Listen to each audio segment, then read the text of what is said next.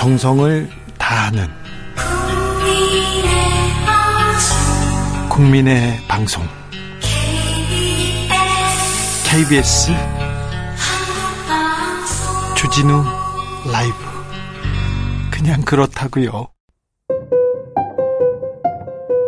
정치 피로, 사건 사고로 인한 피로, 고달픈 일상에서 오는 피로. 오늘 시사하셨습니까? 경험해 보세요. 들은 날과 안 들은 날의 차이. 여러분의 피로를 날려줄 저녁 한 끼 시사. 추진우 라이브.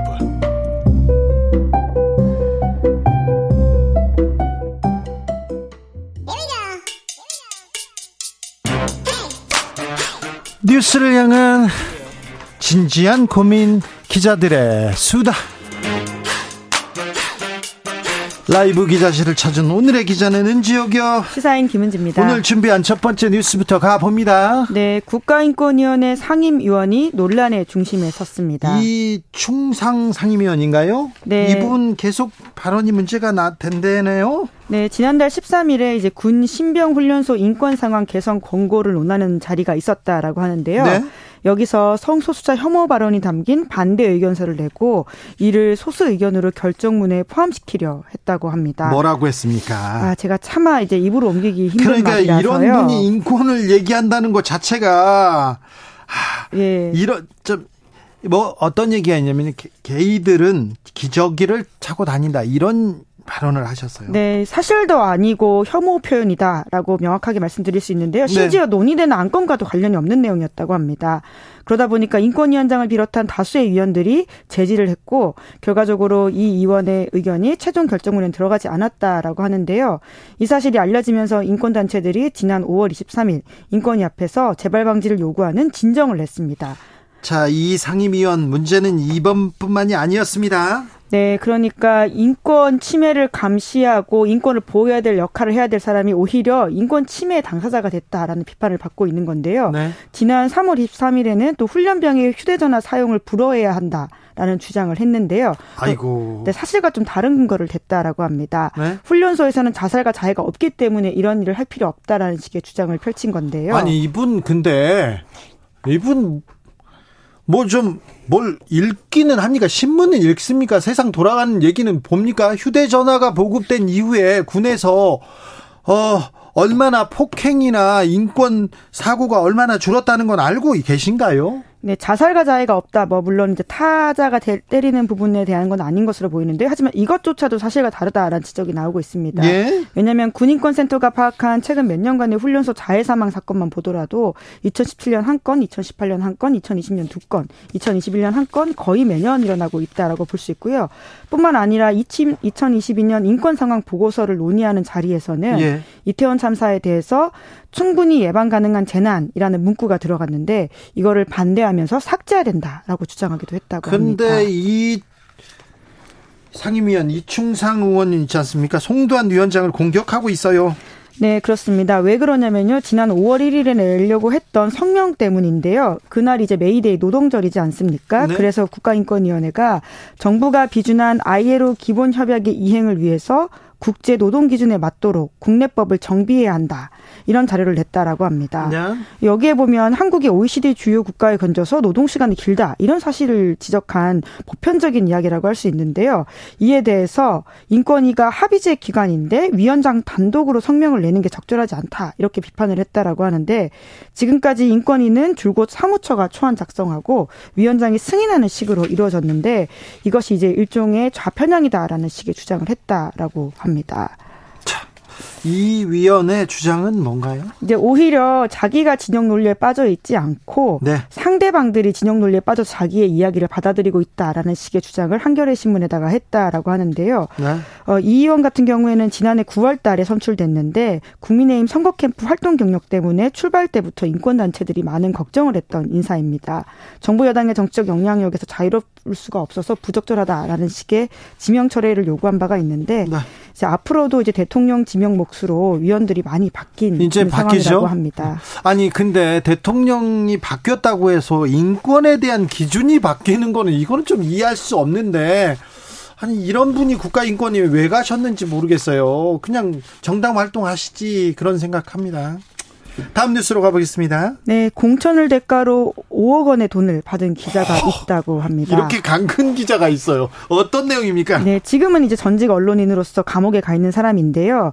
2020년 총선 당시 공천을 받을 수 있도록 도와주겠다라고 하면서 돈 받은 기자가 최근에 1심에서 징역 3년을 선고받았다라고 합니다. 아, 웃기다. 뭐 네. 자기가 공천 준다고? 아, 공천을 야. 도와주겠다. 그러니까 이게 무슨 얘기? 아, 이거 사기인데요. 네, 사기죄 로 실제로 이제 기소가 됐고요. 유죄가 선고가 됐다라고 보면 되시는데 네. 인터넷 언론사에서 일했던 20, 50대 여성 김아무개 씨인데요. 네. 2020년 1월 달에 이제 피해자로부터 공천 좀 도와달라 이런 부탁을 받긴 했다라고 합니다. 네. 그러자 이 해당 기자가 유력 정치인들과 친한 것처럼 행사하면서 돈을 달라라고 했다라고 하는 건데요. 네. 이제 국회 근처의 카페에서 만나가지고는 자기가 또 방송사 고위 관계자로 근무했던 A 씨를 잘 아는데 그 사람도 국회의원 잘한다 이런 식으로 이야기하면서 5억 원 주면 무조건 공천 받을 수 있다 이렇게 이야기를 했다라고 해요. 네, 네. 그 실제로 이제 그 피해 자와 그 방송국 간부였다라고 하는 A 씨가 통화를 하면서 내가 정치 부장도 오래 해서 정계 아는 사람도 많다 이런 주장을 했고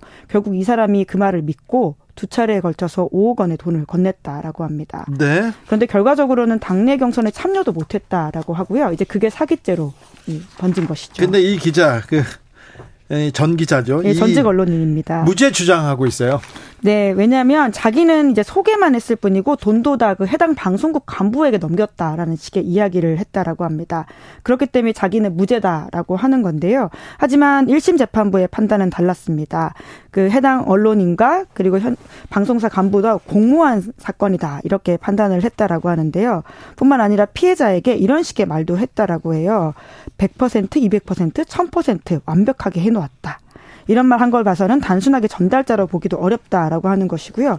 실제로 5억 원 중에서 3억 5천만 원을 본인이 가져갔고 수사가 들어가니까 허위 진술을 요청하는 등 여러 가지 부분에서 문제가 있었다라고 3억 합니다. 3억 5천만 원 가져가지고 지금 변제 안 한 건데요. 근데요 궁금한 게 있는데 그 방송사 간부는 돈을 받았습니까? 이 사람도 기소됐습니까? 네, 이제 이 부분이 참 저도 의아하다는 생각이 드는데요. 동아일보에 따르면 해당 사람은 최근에 공소기각됐다라고 합니다.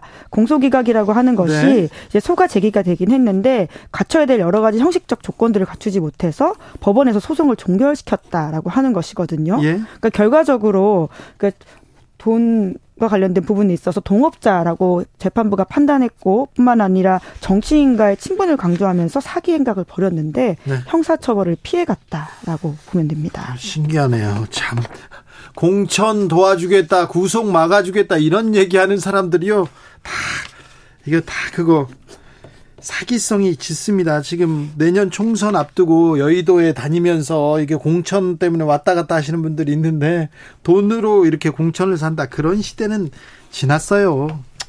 돈 안 좋아하는 사람이 있냐 이렇게 얘기할 수는 있지만 거의 사기성이 클 거리요. 마지막으로 만나볼 뉴스는요. 네, 러시아가 전술 핵무기를 벨라루스에 재배치하기 시작했습니다. 아, 러시아 핵무기가 러시아 영토 밖으로 옮겨지는 건 이번에 처음이죠. 네, 이제 그렇기 때문에 여러모로 우려가 낳는 상황인데요. 러시아와 벨라루스 국방장관이 이제 만나서 핵무기 이전 협약에 서명을 했다라고 합니다. 이제 푸틴 대통령이 지난 3월에 관련해서 의사를 밝힌 바는 있는데 구체적인 행동을 그동안 옮기진 않았었거든요. 이거 그런데 핵 확산 우려 아 심각하게 심각하게 제기됩니다. 네, 이제 그러다 보니까요. 이제 미국 국무부 대변인은 러시아가 핵무기를 사용할 경우에 심각한 후과를 겪게 될 것이다. 이렇게 경고하고 있습니다. 게다가 미국과 러시아 사이에는 핵정보 공유를 하고 있는 상황인데요. 네. 이것이 2026년 종료될 예정이라서 더욱더 걱정된다라는 이야기가 얼마 전에 있습니다. 핵탄두 몇 개 있다 이렇게 공개하기도 했잖아요. 네, 핵탄두 1,150개, 발사 플랫폼 700개 이렇게 이제 양국 사이에 제안했죠. 예, 예, 제안을 하기로 한 것인데 지금과 같은 상황이면 더욱더 이제 강대국 사이의 핵 경쟁이 본격화될 수밖에 없다라는 걱정이 나오고 있습니다. 아 그러면 그 이제 중국도 나설 거고요. 그다음에 북한도 우리도 나설 건데 또 일본도 나설지도 모르는데 이거 걱정입니다. 예, 다만 이제 미 국무부에서는 이제 이렇게 비난을 하면서도 미국이 전략 태세를 바꿀 만한 이유나 러시아에 대해서는 핵무기 사용할 준비하고 있다는 징후는 발견하지 못했다. 이렇게 또 단서를 달긴 했습니다. 한미 정상회담에서도 그렇고요. G7 정상회의에서도 비핵화 그러니까 핵 확산은 금지된다 이런 얘기는 계속 얘기했습니다. 그러니까 핵무 핵무장한다 이런 얘기는 조금 그만 좀 거두어 드릴 때가 된 것 같습니다. 그나저나 우크라이나 전황은 어떻습니까? 네, 최대 격전지인 바흐무트가 러시아에 결국 함락됐다라는 소식이 있는데요. 네. 또 하필이면 이날이 젤렌스키 대통령이 G7 정상회의에 참석하던 날이기도 했습니다. 네. 러시아는 이제 상징적인 승리를 거뒀다 이렇게 자랑을 하고 있는데요. 2022년 하르키우와 헤르손 탈환한 뒤에 처음 있는 일이기 때문인데 하지만 또 우크라이나는 오히려 바흐무트의 러시아 전력을 묶어두고 소모시켜서 예고된 반격을 준비하고 있다라고 밝히고 있어서 이후의 상황들은 좀 다음 국면에 의해서 결정될 것으로 보입니다. 전쟁은 끝나야 되는데 아, 언제까지 이렇게 전쟁 얘기를 전해야 될지 우크라이나의 평화를 빕니다. 전 세계의 평화를 기원합니다. 기자들의 수다 시사인 김은지 기자와 함께했습니다. 감사합니다. 고맙습니다. 교통정보센터 다녀올게요. 유하영 씨.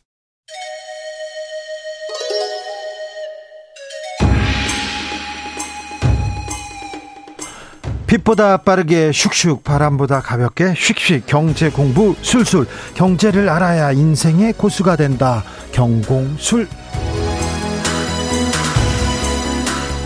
경공술 주진우 라이브 경제 선생님 염승환 이베스트 투자증권 이사입니다. 어서 오십시오. 네, 안녕하세요. 연휴 때 쉬지도 못하고 죄송합니다. 아유, 아닙니다. 네. 어떻게 보내셨어요? 아, 그냥 집에서 그냥 쉬었습니다. 집에서 쉽니까? 네, 또 비가 와가지고. 네. 어디 나가지도 못하겠더라고요. 주식 고수들은 이런 부자들은 어떻게 지내나 비 오면 비슷하네요. 네, 그냥 집에 있습니다. 아, 네. 이거부터 물어볼게요. 대통령과 하원 의장이 드디어 뭐 협상을 끝냈다. 부채 네. 한도 상향 협상 합의했다. 이런 보도 나왔습니다. 이거 네. 뭘 의미합니까? 일단 이제 미국이 이제 미국 미국 같은 경우 이제 그 정부가 네. 돈을 쓸 수 있는 한도가 있거든요. 네. 근데 이제 계속 돈을 써야 되잖아요, 사실은. 많이 썼다면서요. 네, 근데 이제 그게 이제 한도가 6월 1일이면 다 소진된대요. 네. 근데 만약에 한도를 증액 안 하면 어떻게 될까요? 네. 부도가 나겠죠. 왜? 미국이 부도 날 수도 있으니까. 그건 말이 안 되잖아요. 네, 그러니까 이제 한 뭐 과거에도 부도 난 적은 없었는데 이제 부도가 나지 않을까 이제 우려는 항상 있는 거지. 이거 안 되면. 네. 근데 여야 간에 이제 합의가 돼야 되는데 계속 좀 안 됐거든요. 왜 근데 네. 이렇게 공화당 쪽에서는 이렇게 반대하고 있었어요? 아, 그러니까 반, 아니, 그러니까 공화당이 요구하는 건 뭐냐면, 네. 그 한도 증액하겠다. 네. 문제는 이제 민주당이 그 요구한 그 예산안 있죠. 예. 만들어 그거 좀 깎아라. 아. 예산을 좀 깎으면 네. 한도 증액하겠다. 근데 이게 이제 서로 합의가 안 됐던 거예요. 예. 근데 이제 오늘 합의가 일단 됐고 예. 타결이 됐다고 하고 물론 이제 요거 관련해서 5월 31일 날 그 이제 투표 들어갑니다. 아, 네, 법안표 그래서 그게 통과돼야 이제 확실해지는데 어쨌든 이제 양당 간에 좀 합의가 됐고 네. 25년 1월까지는 이제 부채 한도를 올리는데 합의를 봤어요. 그러니까 25년 1월까지는 큰 문제는 없을 것 같고 네. 다만 이번에 좀 이제 그 예산을 좀 깎은 건 우리나라 입장에서는 나쁜 건 아니에요. 그러니까 한국에서 제일 안 좋은 건 IRA 법안 관련해서 뭐 친환경 법안 있잖아요. 네. 그거 예산 삭감하면 사실 좀 타격이 있거든요. 예. 우리나라 기업들이 거기 투자할 거니까. 네. 근데 거기는 다행히 건들진 않았고 어디를 좀 줄였냐면은 학자금 대출 탕감원 있잖아요. 예. 탕, 그러니까 학자금 대출 탕감은 요거를 좀 제외했다고 합니다. 알겠습니다. 이 부분. 그래서 우리는 크게 나쁜 네, 뉴스 우리 한국한테는 이제 나쁘지 않은 뉴스입니다. 네. 자, 물어볼 게 많습니다. 이제 음. 반도체주가 다시 날기 시작했다고 합니다. 네. 삼성전자 7만 전자 됐습니까? 됐습니다. 됐습니까? 네. 하이닉스도 11만 전자 됐다면서요? 네, 거의 이제 거기까지 올라왔습니다. 아, 근데 네. 근데 반도체가 왜 이렇게 올라갑니까? 그러니까 이제 여러 지유가 너무 많아요. 사실 네. 뭐 이게 한두 개는 아닌데 그동안 너무 안 좋았다. 네. 그리고 안, 앞으로는 네. 좀 나을 것이다. 맞습니다. 그게 제일 커요. 아, 네. 저도 이사님한테 네. 좀 배웠어요. 네. 그런데 주가, 주가, 이제 먼저 선반영하니까. 네. 근데 그때는 예측이었잖아요. 예. 근데 지금 이제 그 현실화되고 있어요. 예. 그러니까 뭐냐면 재고가 감소하는 좀 모습이 보이기 시작했고 그 다음에 실제로 수요가 수요 중에서 이제 여러 가지 제품이 PC 있잖아요. 예. PC 주문이 좀 늘고 있다고 합니다. 그래요. 그러니까 과거에는 저도 이게 나와서 아, 하반기엔 좀 괜찮아 질 겁니다라고 예측을 예상. 한 거지. 네. 명확하진 않았잖아요. 네. 근데 이제 이제는 지표로 그게, 어 이게 조금씩 나오니까 그러면 이제 지금부터 탄력 받아서 조금씩 올라갑니까? 그러니까 아마 좀 점진적으로 좀 네. 계속 좀 우상향하지 않을까 싶고 그거 말고도 좀 이슈가 있었던 게 약간 이제 중국이 마이크론 좀 규제 있잖아요. 예, 예. 보안 이슈로. 예. 그게 오히려 이제 우리나라한테 좀 호재로 작용했어요. 그래서 중국도 지금 우리나라를 쳐다보고 미국도 우리나라를 쳐다본다면서요. 예, 그러니까 이제 한국이 좀 아까 어떻게 보면 중간에 껴 있지만 네. 문제는 한국이 안 만들고 그러니까 마이크론이 없다고 가정을 해 볼게요. 예. 그럼 메모리 반도체는 만들 수 있는 업체는 삼성 하이닉스밖에 없어요. 예. 근데 그거 안 쓴다는 얘기는 뭐 아예 IT 안 하겠다는 얘기랑 똑같은 거기 때문에 그거는 불가능하죠. 방법이 없죠. 그러니까 예. 이제 서로 원하는 건데 예. 어쨌든 이제 그 공백을 한국 업체들이 메꿀 수밖에 없잖아요. 그러니까 예. 수혜죠 사실은 어떻게 보면. 예. 그것도 하나가 좀 있는 것 같고 또 이제 요새 가장 핫한 게 엔비디아 이슈잖아요. 아유 엔비디아 이거 뭐 누리호 타고 엔비디아가 올라갔다 이런 네, 이런, 이런 기사 나오더라고요. 네, 근데 그 엔비디아가 만드는 그 칩에 예. 그챗 GPT에 들어가는 칩이 A100이라는 이제 칩이에요. 예. 그게 이제 요즘에 이제 많이 쓰이는데 그 GPU라 그러죠. 옛날에 그 그래픽 카드 아시죠? 예. CPU 말고 예, 예. 인텔은 CPU 만들고 예. 그다음 엔비디아는 이제 그래픽 카드 만드는데 이건 병렬 연산을 해요. 이게 뭐냐면은 여러 가지 데이터를 한 번에 다 연산을 합니다. 네. CPU는 뭐냐면은 우리 그 수학 문제 푸는 거 똑같아요. 시험장 딱 들어가 가지고 1번부터 10번까지 그냥 순서대로 풀잖아요. 예. 한 번에 세 문제 풀 수 있습니까? 못 풀죠. 못 풀죠. 그게 예. CPU예요. 예. 근데 엄청 똑똑해요. 예. 한 문제를 제대로 풀어요. 예. 근데 GPU는 열 문제를 동시에 풀어요. 그래요? 약간 근데 약간 이제 더 CPU보다는 떨어지지만 오차가 있죠. 근데 챗 GPT는 이게 필요하거든요. 예. 그래서 거의 유일하게 만든 업체가 엔비디아인데 거기 들어가는 이제 보조 메모리가 필요하거든요. 예. 그걸 HBM이라는 용어를 쓰는데 그걸 만든 업체 또 SK 하이닉스입니다. 그래요? 그러니까 하이닉스 거기가 공급을 해요. 아, 그러면 그러면 하이닉스가 엔비디아야 손잡고 같이 좀 네, 그래서 좋아지... 하이닉스가 지금 삼성보다 예. 올해 삼성이 올해 연초 대비 한 25% 올랐거든요. 예. 하이닉스가 한 45% 가까이 올랐어요. 아, 그래요? 그러니까 이제 최근에 급등한 거는 네. 약간 엔비디아에 이제 손을 잡고 같이 좀 약간 누리열 좀 타고 있다. 이렇게 좀 봐야 될 것 같아요. 엔비디아 손을 잡아야 되겠네, 이거. 네. 그러니까 지금 요새 AI, AI 계속 얘기 나오잖아요. 네. 근데 이제 저는 이번에 AI가 좀그 작년에 그러니까 우리 그 올 연초에 챗 GPT 나왔을 때 네. 그때부터 좀 이제 조짐이 좀 좋았던 게 뭐냐면 AI 하면 여러분들이 막상 AI 하면 인공지능은 알겠는데 네. 뭐 그래서 어디다 쓴다는 얘기인지 좀 명확하게 그림이 안 그려지잖아요. 네. 근데 챗 GPT는 지금 쓰시잖아요. 네네. 그러니까 옛날에 우리 그 도스라고 쓰셨죠. 그 아유 컴퓨터. 썼죠. 아우 도스 어려웠죠. 나, 나 아우 아우 박대근 선생님이 네. 알려주는데 아우 너무 힘들었어요. 이렇게 이게 짜짜서 네. 프로그램 짜는 거. 근데 윈도우 나오고 바뀌어 버렸잖아요. 그렇죠. 세상에. 필요 없었잖아요. 그러니까 너무 편하게 우리가 이제 컴퓨터 써 버렸잖아요. 네. 그러니까 챗 GPT가 AI를 이제 대중화시키는 촉매제가 좀 된 것 같아요. 근데 그러면 챗GPT나 AI 예. 칩 그러니까 엔비디아의 A100 같은 칩 예. 우리가 만들면 안 됩니까? 삼성전자가 그냥 만들면 안 될까요? 아니 뭐 만들고야 싶죠. 그런데 그거를 만든다고 아니 뭐 그 세계 유수의 뭐 인텔, AMD도 그렇게 만들려고 하는데 안 돼요. 안 됩니다. 그리고 그 공정 기술도 있어야 되고 만드는 그러면 아무튼 쉽지가 않습니다. 엔비디아가 상당 기간 여기에서 독점하고 치고 나갑니까? 그럴 가능성이 높습니다. 그래서 우리 삼성전자 할 건 뭐냐면, 네. 그러니까 TSMC 거 좀 뺏어오면 좋죠. 뭐냐면 그, 그 엔비디아는 자기가 설계를 하고 네. 이 설계도를 TSMC에 넘겨줘요. 아. 팀 만드는 건 TSMC가 합니다. 아, 그러면 둘이 지금 엔비디아하고 TSMC하고 둘이 지금 짝짝꿍 하고 있군요. 그러니까 이제 TSMC 주가도 그래서 올라갔는데 같이 긴, 올라가요? 최근에 또 엔비디아에서 긴급 주문이 세도했다고 하더라고요. TSMC에. 네. 그러니까 우리 삼성도 능력 있잖아요. 네. 그래서 이제 삼성이 할 거는 이 엔비디아 물량을 좀 가져와야죠. 요게 아, 좀 숙제인 것 같아요. 그럼 이제 앞으로 엔비디아의 시대입니까? 아, 지금 현재는 그런 거 같아요. 예. 지금 근데 올해 뭐 한 100, 100% 이상 올랐다 올랐죠. 이렇게 얘기하는데 예. 그래도 이거 전망이 좋겠네요.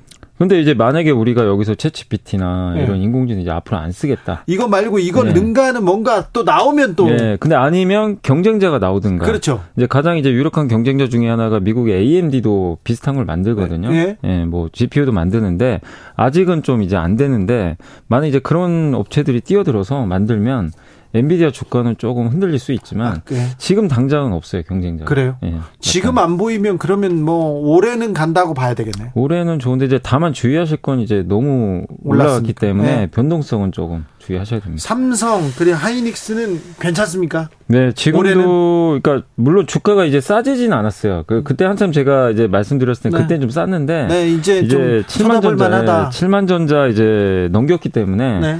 그 이제 우리 사람 이 몸으로 따지면 그때는 무릎 이하에 있었거든요. 네. 주가 위치가. 네. 지금은 약간 이제 무릎과 허리 사이 정도. 네. 하이닉스는 허리 넘겼어요 벌써. 그래요? 그러니까 이제 싸다고 할 수는 없다. 아, 네. 예, 지금 무릎과 허리 사이다. 예. 네. 무릎과 허리 사이. 아, 무릎과. 좋네요. 네. 아주 좋아요. 좋습니다. 네. 어, 근데 선생님 반도체 그동안 네. 어, 주진우 라이브에서 연불리 계속 보신 분들은 반도체 주목하라 주목하라 했어요. 어, 아직도 주목해야 됩니까? 중국 시장도 괜찮고 그러니까 반도체가 나아질 수 있어요? 반도체 이제 업황 좋아지는 거 이제 시작이거든요. 아 이제 좋아진다. 저는 그냥 내년까지는 좀 장기 투자 괜찮다. 미중 반도체 전쟁해도 우리는 괜찮다. 왜냐하면 네. 이거를 만약에 우리가 이 미중 반도체 펼쳐지는데 한국이 아니라 만약에 이걸 대체할 국가가 있다고 한번 생각해 보세요. 네. 뭐 일본이든 중국이든 네. 자기네가 한다. 네. 그럼 우리는 피해를 보는 거죠. 그렇죠. 한국 거 안 써버리면 되니까. 네. 근데 한국 거 안 쓰면 뭘 없어요? 쓴다는 거죠? 없어요. 아니 근데 미국에서 네. 못 쓰게 하잖아요. 뭐 들어가지 말아라 막 그러더라고. 그러니까 이거 이거는 우리나라가 어쨌든 이제 저는 시장 논리로 그냥 가야 된다고 생각해요. 아 그렇죠. 뭐냐면 그러니까 양쪽이 다 얻을 건 얻어야 됩니다. 그러니까 그렇죠 예, 왜냐하면 만약에 미국 말대로 중국에 수출 못 하잖아요. 네. 그러면 우리나라 경제 망가집니다. 그렇죠. 아, 왜냐하면 반도체 수출 대부분이 중국으로 많이 가요. 그럼요. 근데 그걸 못하면은 사실 우리나라 경제 타격이 불가피하기 때문에 네. 그건 사실 좀 쉽지 않고 다만 이제 우리나라가 중국은 지금 우리나라 걸 원하거든요. 그래 중국에서 지금 뭐 상무장관이 어, 반도체 협력 강화하자 우리 도와달라 손 내밀었어요. 네. 근데 이제 우리도 중국에서 받을 건 또 받아야 되는 게 뭐냐면 지난주에 좀 우리나라 증시 중에 조금 흔들렸던 게 한알령 이슈 아시죠? 예. 사드 보복도 하는 그렇죠, 거 아니에요? 그렇죠. 정, 정영아 씨가 또 네. 갔다가 갑자기 그냥 돌아버려. 예. 그래서 우리도 만약에 이제 반도체 수출을 한다면 이제 제대로 한다면 중국 측에도 요구할 건 해야죠. 그렇죠. 예, 그런 좀 사드 보복 같은. 자, 한한령 예. 나왔는데 그러면 엔터주로 잠깐 갔다 오겠습니다. 네. 엔터주는 어떻습니까? 아, 엔터주도 좋은데 네. 그 좋은 게 이제 주가에 굉장히 많이 반영이 돼서 네. 많이 올랐어요, 사실은. 지금 그러면 지금은 쳐다 지금은 싸진 않아요. 아, 알겠어요. 그러니까 쳐다보지 말라는 게 아니라 허리 위군요. 거의 뭐 어깨 넘었죠. 어깨 어깨 네, 넘었다. 어깨는 이미 넘었고. 네. 근데 그렇게 갈 수밖에 없는 게그 네. 대체제가 없습니다. 알겠습니다. 우리나라 엔터를 대체할. 네, 알겠어요.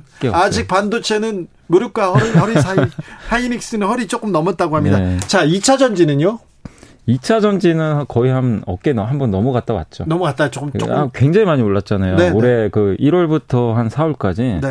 일부 기업은 주가 뭐 다섯 여섯 배 올랐으니까. 예. 근데 지금 뭐 나쁘다기보다는 이제 좀 쉬어가는 구간이고 그 주식 시장이 돈은 한정돼 있기 때문에요. 갑자기 이렇게 반도체 같은 주인공이 나오면 네. 글로 몰려버립니다. 네. 그럼 이제 다른 업종들이 약간 수급에서 피해를 봐요. 이제 이쪽에서 돈을 빼서 좀 잘 나가는 쪽으로 옮겨가니까. 네. 그래서 2차 전지도 약간 지금 그런 구간이에요. 근데 자. 이전지가 뭐 저는 끝났다고 생각은 안 하고요. 네. 다만 이제 그동안 많이 오른 데다가 네. 좀 과열된 걸 좀 식혀가는 구간이다. 자, 2차 전지에 의해서 반도체가 지금 어 지금 주식 시장을 이끌고 가지 않습니까? 네네. 근데 이렇게 강력하게 시장을 이끌고 가는 주도주 제외하고 다른 종목들은 어떻습니까? 아, 다른 종목들은 좀 부진한 편이에요, 사실. 아, 그래요? 그러니까 이제 이 반도체가 이렇게 올라가서 지수는 오르는데 네. 그 지수 오르면 상승 종목이 많아야 되잖아요. 그렇죠. 하락 종목이 더 많아요. 이런 대형주만 오르고 나머지는 좀 안 좋고. 예, 그러니까 이거는 우리만 그런 게 아니라요. 전 세계적인 미국도 똑같아요. 그러면요, 전 세계적으로는 아직 조금 어, 경기에 대한 불안감이 있는 거네요. 있긴 있는데, 네. 그러니까 근데 이게 참 어려운 게 뭐냐면 미국도 항상 그러잖아요. 미국 경기 침체 옵니다. 네. 침체 옵니다. 근데 아직까지는 미국 경제 좋아요. 네. 소비도 잘 되고 고용도 잘 되고 그게 미국 사람들이 코로나 때 돈 많이 받았잖아요. 예. 그 현금을 한 네 번 받았죠. 네. 저축을 워낙 많이 해놨대요. 그게 좀 소진될 때까지는 아직은 버틸만한데 네. 그런데 워렌 버핏도 그렇고요. 그다음에 JP 보건에서도 네. 주식 줄여라 그리고 현금 금 가지고 있어라 이런 얘기 하잖아요. 근데 워런 버핏 얘기는 좀 귀담아 들어야 되지만 네. 너무 그 자산운용사 있죠 외국에 유명한 예. 거기는 이제 자기네들 포지션을 먼저 구축해 놓고 예. 그대로 얘기하는 경우가 있어요. 그래서 너무 그걸 믿을 필요는 없어요. 알겠습니다. 그렇게요. 네. 네. 그런데요. 아, 경제부 기자들 또 부동산 기자들이 부동산 들썩인다 상승세다 신고가다 막 그런 기사 쓰기 시작했습니다. 그런데 경기도 안 좋고 금리도 인상할 수도 있는데 이거 어떻게 봐야 됩니까? 일단 이제 이창용 총재가 정답을 제시해 준 건 뭐냐면 네. 금리 더 올리지 못할 거라고 생각하면 안 된다. 네. 더 올릴 수도 있다고 했기 때문에 그리고 세 번 이렇게 동결했기 때문에 네. 그리고 금리 차이가 미국과 좀 나기 때문에 네. 우리는 금리 그래서 금리 인하를 뭐 올해 하기는 좀 이 발언에 의하면 어려울 것 같은데 네. 다만 내년은 좀 바뀔 것 같아요. 네. 내년 아마 미국이 금리 인하 사이클 갈 것 같거든요. 네. 그럼 이제 우리 한국도 아마 같이 좀 따라갈 가능성은 있습니다. 네. 그러니까 내년도에는 좀 금리 인하에 한번 대비할 필요는 있는데 일단 올해 한 3분기까지는 네. 그냥 제가 봤을 때 그냥 금리 동결적으로 네. 계속 좀 유지되지 않을까. 미, 예. 미국은 또 기준금리 올릴 수도 있는데 올릴 수도 있다고는 하는데 근데 미국 경기가 그렇게 뭐 엄청 또 단단하거나 또 지역은행 리스크가 완전히 해소된 건 아니니까 네. 그러니까 저 개인적인 생각은 일단 가을까지는 좀 다 동결적으로 가지 않을까 네. 그렇게 예상하고 있습니다. 아무튼 부동산도 어, 지난번에 오셨을 때는 자, 부동산은 지켜봐라. 그리고 만약에 투자를 하고 싶다면 매우 조심스럽게 어, 주식을 권한다고 얘기했는데 네. 그 기조에서는 아직은 아직 저는 여전히 네. 네. 그렇습니까? 네. 그렇습니다. 자, 뭘또 주 목해야 됩니까? 어떤 종목을 주목해야 됩니까? 종목까지는 아니어도 어떤 분야? 그러니까 앞으로 수요가 성장할 산업을 보시면 돼요. 그냥 간단하게. 네. 엔터가 엔터가 왜 갔겠어요? 수요가 네. 늘잖아요. 네. 케이팝을 좋아하는 분들이 늘어나니까. 예. 근데 그런 비슷한 거죠. 그래서 2차 전지도 똑같잖아요. 전기차 수요. 네. 그러면 또 역시 친환경인데 네. 친환경에서 수요가 늘게 결국 태양광, 풍력 같은 아, 예. 신재생 에너지도 예. 미국에서 보조금 주거든요. 그래서 예. 저는 또 특히 풍력 쪽 괜찮다고 좀 보고 있고 국회에서도 아마 발의가 된 것 같아요. 그 국내 해상풍력 특별법. 예. 이게 아직 통과는 안 됐지만 정부 정책적으로도 이렇게 밀어주는 좀 산업이니까 네. 괜찮고 그리고 AI가 우리가 지금 반도체 얘기만 했지만 AI가 적용되는 게 어디냐면 자율주행차. 아, 네. 거기도 들어가고 로봇에도 들어갑니다. 예. 이 산업도 저는 같이 커질 수밖에 없다. 로봇 전기차. 현대 기아차는 괜찮나요? 괜찮다고 보고 있어요. 네. IRA의 네. 장벽도 괜찮고요. 그거 이제 그래서 작년에 좀 피해주로 분류돼가지고 주가 안 좋았잖아요. 네, 보조금 못 받아가지고. 예. 근데 그거를 법인차 있죠. 예. 법인 차량 뭐 렌트카나 예, 예. 여기 이 차량은 받을 수가 있어요. 또 보조금을. 어허, 그쪽 그래. 비중을 늘려가지고 좀 만회를 한다. 네, 만회한다고 만회를 좀 하고 있다고. 그래요. 그 자동차 회사가 잘 되면 수많은 이 그렇죠. 관계 산업에서 먹고 네. 살죠. 그래서 이번에 또 우리나라에서 현대차가 또 대규모 투자하기로 했잖아요. 네. 네. 그래서 자동차가 잘 되면 고용 창출효과가 굉장히 크기 때문에 그렇죠. 중요하죠. 되게. 중요합니다. 네. 미국에서 막 지역 지역은행 망한다 그런 뉴스가 계속되다 요즘 주춤합니다. 괜찮습니까? 아, 그 요새 좀 괜찮아진 게 그 PacWest Bank라고 네. 미국 이제 비버리hil즈에 있는 이제 은행인데 여기가 부동산 대출 있잖아요. 네. 요 자산을 좀 매각을 한다라고 하더라고요. 네. 요걸 하면은 이제 돈이 좀 확보가 되거든요. 네. 한 3조 원 정도 확보가 하면 될 것 같아요. 그럼 이제 또 약간 급한 불을 끌 수 있기 때문에 네. 지역은행 리스크는 조금 완화는 됐다. 네. 일단 그렇게 보고 있습니다. 알겠습니다. 경제 공부 여기까지 할까요? 네, 네. 아, 네. 아유. 잘 배웠습니다. 네, 감사합니다. 쉬는 날 죄송해요. 아유, 아닙니다. 그래도 뭐 어쩔 수 없습니다. 오셔야 됩니다. 경공술 염승환 이베스트 투자증권 이사님과 함께했습니다. 감사합니다. 네, 감사합니다. 주진우 라이브는 여기서 물러납니다. 아, 저는 내일 오후 5시 5분에 돌아오겠습니다. 마지막 연휴, 네. 마지막 시간 행복하게 보내십시오. 지금까지 주진우였습니다.